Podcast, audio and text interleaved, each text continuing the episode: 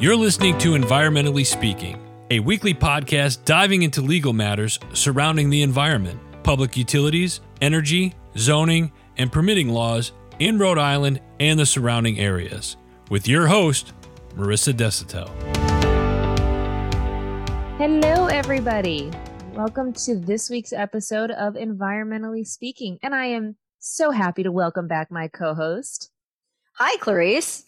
Mm-hmm. I'm Marisa Desautel, an environmental attorney here in Rhode Island, and I was conspicuously absent from the last episode because, in true honesty and full disclosure, I've got a 16 year old miniature pinscher that is the love of my life, and he's going through his end of life experience. So it's a little touch and go these days, but I hope that the guest that you had was as awesome as I know he is.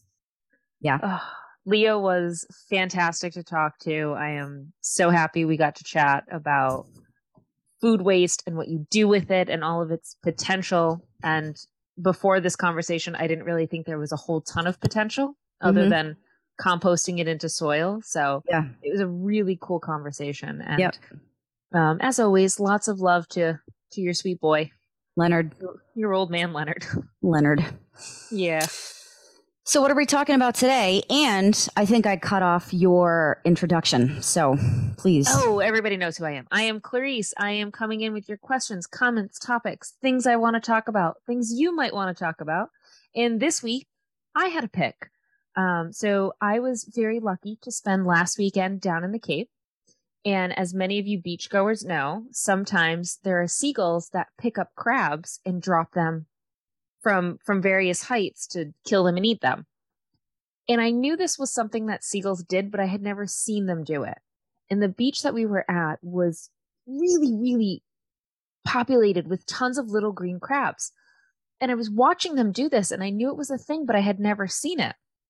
So when I got back home, I was telling my husband about it. And he said, Well, you know, green crabs are a really invasive species. I was like, no, I didn't know that. And he said, yeah, they come, they came over to the States from the ballast tank of ships. And I said, well, how do you know all of this? And he said, well, once you research it, that'll be your episode. So he just kind of gave me that little chestnut and told me to go do my homework. The nugget. Yeah. Did you know what anything about international shipping or or how boats or vessels of that size actually work? Because I, I, think we should a, start there. Yeah, I knew what a ballast tank was, but other than knowing its function, I didn't really think of the ramifications and, and what that looks like. So, for you folks who are not nautical in any way, and that's fine, we still love you, a large ship, once it is once all the cargo is removed, or possibly the way the cargo is loaded onto the ship, they have these two tanks, which are largely under the sea level, that can rise and fall with water to help keep it balanced.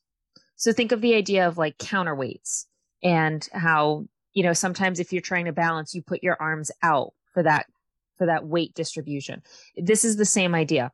A, a large ship or a cargo ship will take in a lot of water when it needs more stability and more balance in a really controlled fashion. So it has these two large tanks, usually on either side. Sometimes, depending on the size of the ship, it might be multiple tanks kind of lining the bottom sides. And it'll make the ship sink further into the ocean. Mm-hmm. So it makes it more stable in that regard as well. Yep. So the the whole idea of kind of the origin story of the green crab and this whole process is a ship was low or multiple ships were filling their ballast tanks with water. And, and it's just that, seawater, right? It's not it's some water. guy standing there with a hose. No, like this no, is a large is quantity of water. It's literally whatever water is in the dock. Whatever water the ship is in, that's yep. what they're going to suck up. Okay. So these ships were sucking up all of that water. And think about it when you're at the, even at the beach, even at a lake, that water is full of everything. Yep. There's seaweed. There's, in this case, crabs. There's tons and tons of life. There could be fish. There could be a bunch of things. And then that ship carries that load of you know, specific seawater from that region to wherever it's going. And in this case, it took multiple ships, took these crabs that happened to have gotten sucked up and took them to America. And where they plunged to their death. No. They decided to have a great time. They had a luxury cruise, had lots of Yes. Oh yeah, they went transcontinental. Ugh, are you doing that glass trip. half full crap again? No, no, no. It's going to get worse. And then they did what all happy crabs do. They made lots of little crab babies. And they dumped those little crab babies and crab mommies and daddies and all of those crab whatevers uh off onto the American shore. Where, where they were dropped from height and smashed to their death and then were ingested by a seagull. No, it's worse. They thrived. And now we have in America a huge green crab pop- uh, population problem. They are not native to Americas, as my beautiful story talked about. They are an invasive species that are now consuming the resources in our local waters at alarming rates, thriving and just our hierarchy, our food chain, our environment was not expecting this new player coming in. And now there's this issue of an extreme abundance of these crabs. And what on earth do we do with them? Why do you keep glazing over the fact that these crabs die an awful death by plummeting from height? Because if smashing all, on the ground if they all died, we wouldn't have this bigger problem of what the heck do we do with all of these crabs everywhere. I mean, sure, some of them died, but the ones that made it, made it and reproduced in a fashion in which we can't keep up with them. It's, it's a problem visitor. So tell me then, if you are concerned with the green crab soul, like I am, why is it that the local ecosystem can't just deal with it? From my understanding, there is that sort of exploration and discovery curve, if we want to call it that, where the other animals in the environment just didn't know what to do with them. They were kind of figuring out is this edible? Is this something that we can handle? Um, there are the animals and organisms below the crab and now the crab is eating algae and and bugs and the things that crabs typically eat and taking that away from other fish. So the the upper populations aren't sure what to do with it. The lower populations on the food chain are being starved out by it. And and yes this sounds silly. It is a bunch of crabs but just to put it in perspective in the late 80s when they started researching this crab problem it cost 22 million dollars a year in damage. And that's 80s money. So Lord knows how much the 22 million in damage is in today's 22 money. million in crab damage? Yeah. And what what were they doing? Breaking into banks and absconding with gold bricks? they were just chipping away at the docks with their oh. little oh. pinchers for hours. Really? No. Um it was just it was just kind of that the entire ecosystem that balance was all tipped. Okay. And then that that kind of led me to this bigger question of if any of you folks have ever gone camping, you know you cannot bring your own campfire wood to another site. If I wanted to go from my house in Massachusetts to camping in New Hampshire, I would have to buy firewood in New Hampshire. There's a whole discussion of cross contamination and how I can't introduce foreign bugs and parasites and things like that when the FDA reviews food shipments, they test and go over the, the cargo batches of food for bugs and insects and parasites and things that could be problematic. So why the heck can we put, you know, tons of gallons of water from anywhere in the globe to anywhere in the globe? How come that's allowed? Probably for the same reason that recreational vessels are allowed to empty their blackwater tanks past the three nautical mile state jurisdictional boundary in the ocean. It's not very heavily regulated. No.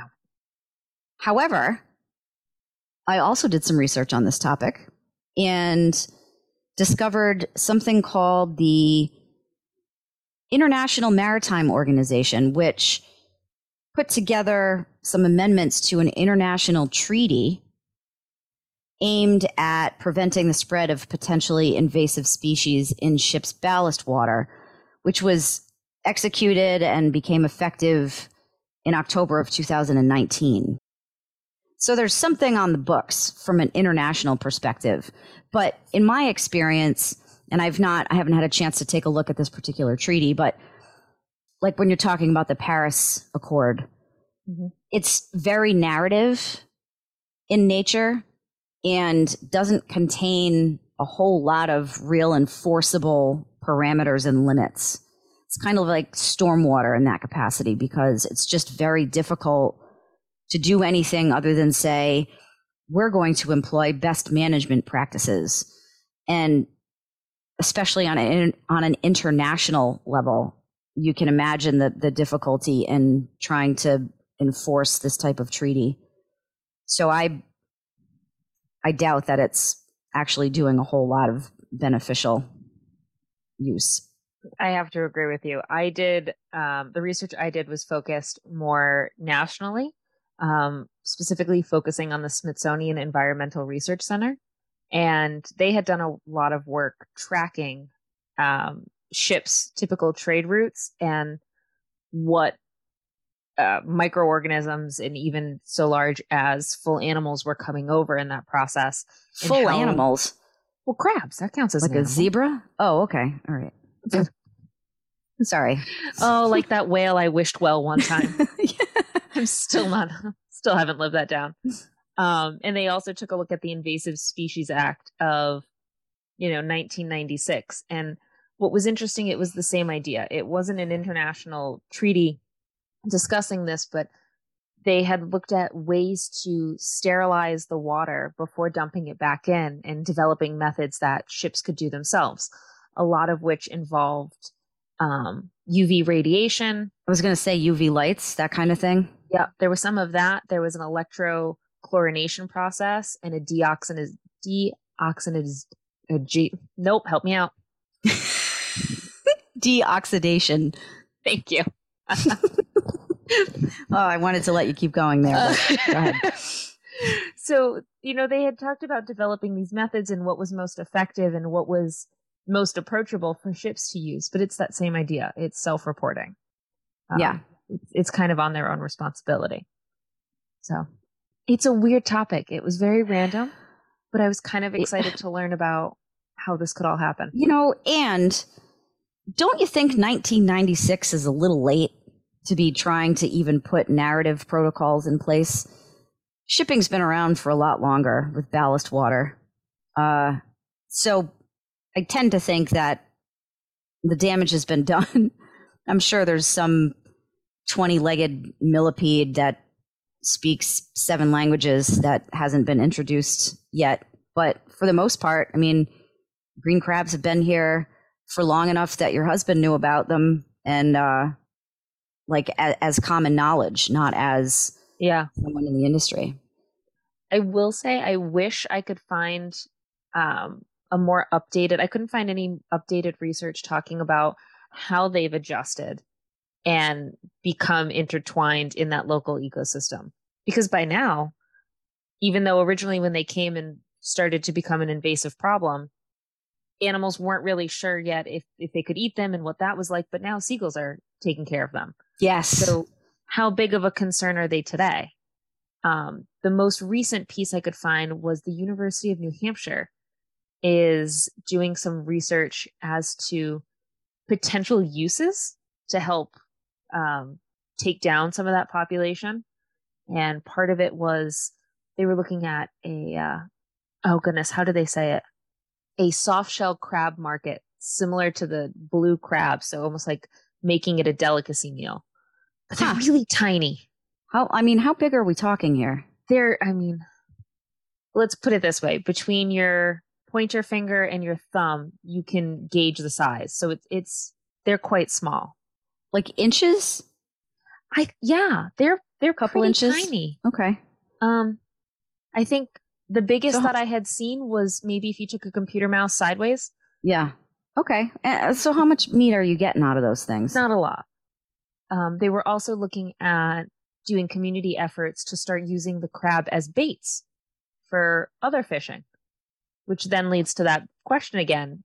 The seagulls now know that they're a source of food. Does that mean that they're no longer an issue where other fish know to eat them? Has It's anyone weird thought to go out into the ocean with a megaphone to explain the sea, to the sea life that the crabs are edible and we could use their help? Oh, I feel like the battery in the megaphone, maybe just a sign, The sign. like a whiteboard. Yeah. Yeah.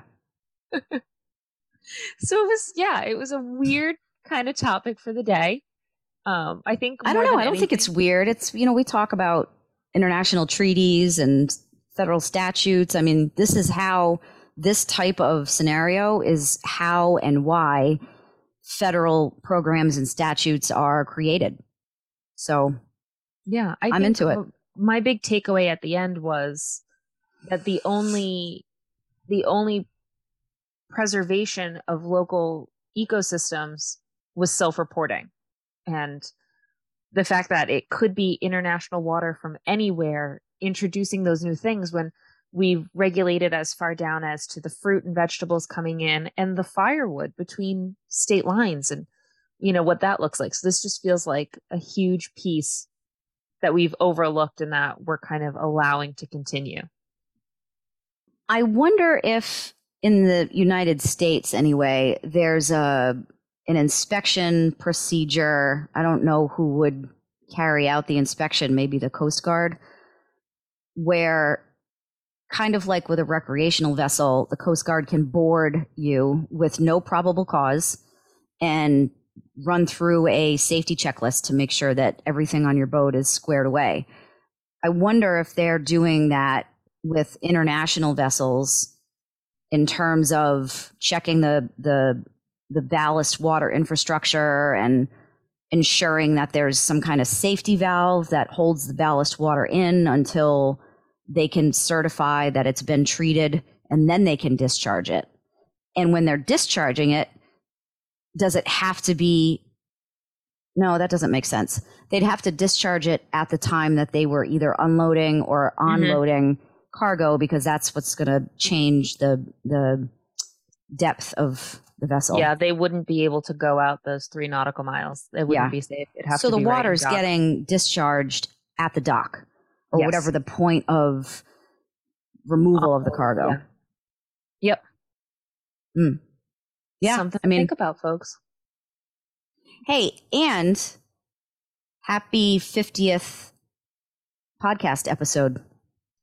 Hey, Yeah, happy happy fiftieth. yep, We are so close to a full year. fantastic. Well, if At you the have halfway point, ballast water, and who knows what other exciting topics. Infinity yeah. and beyond.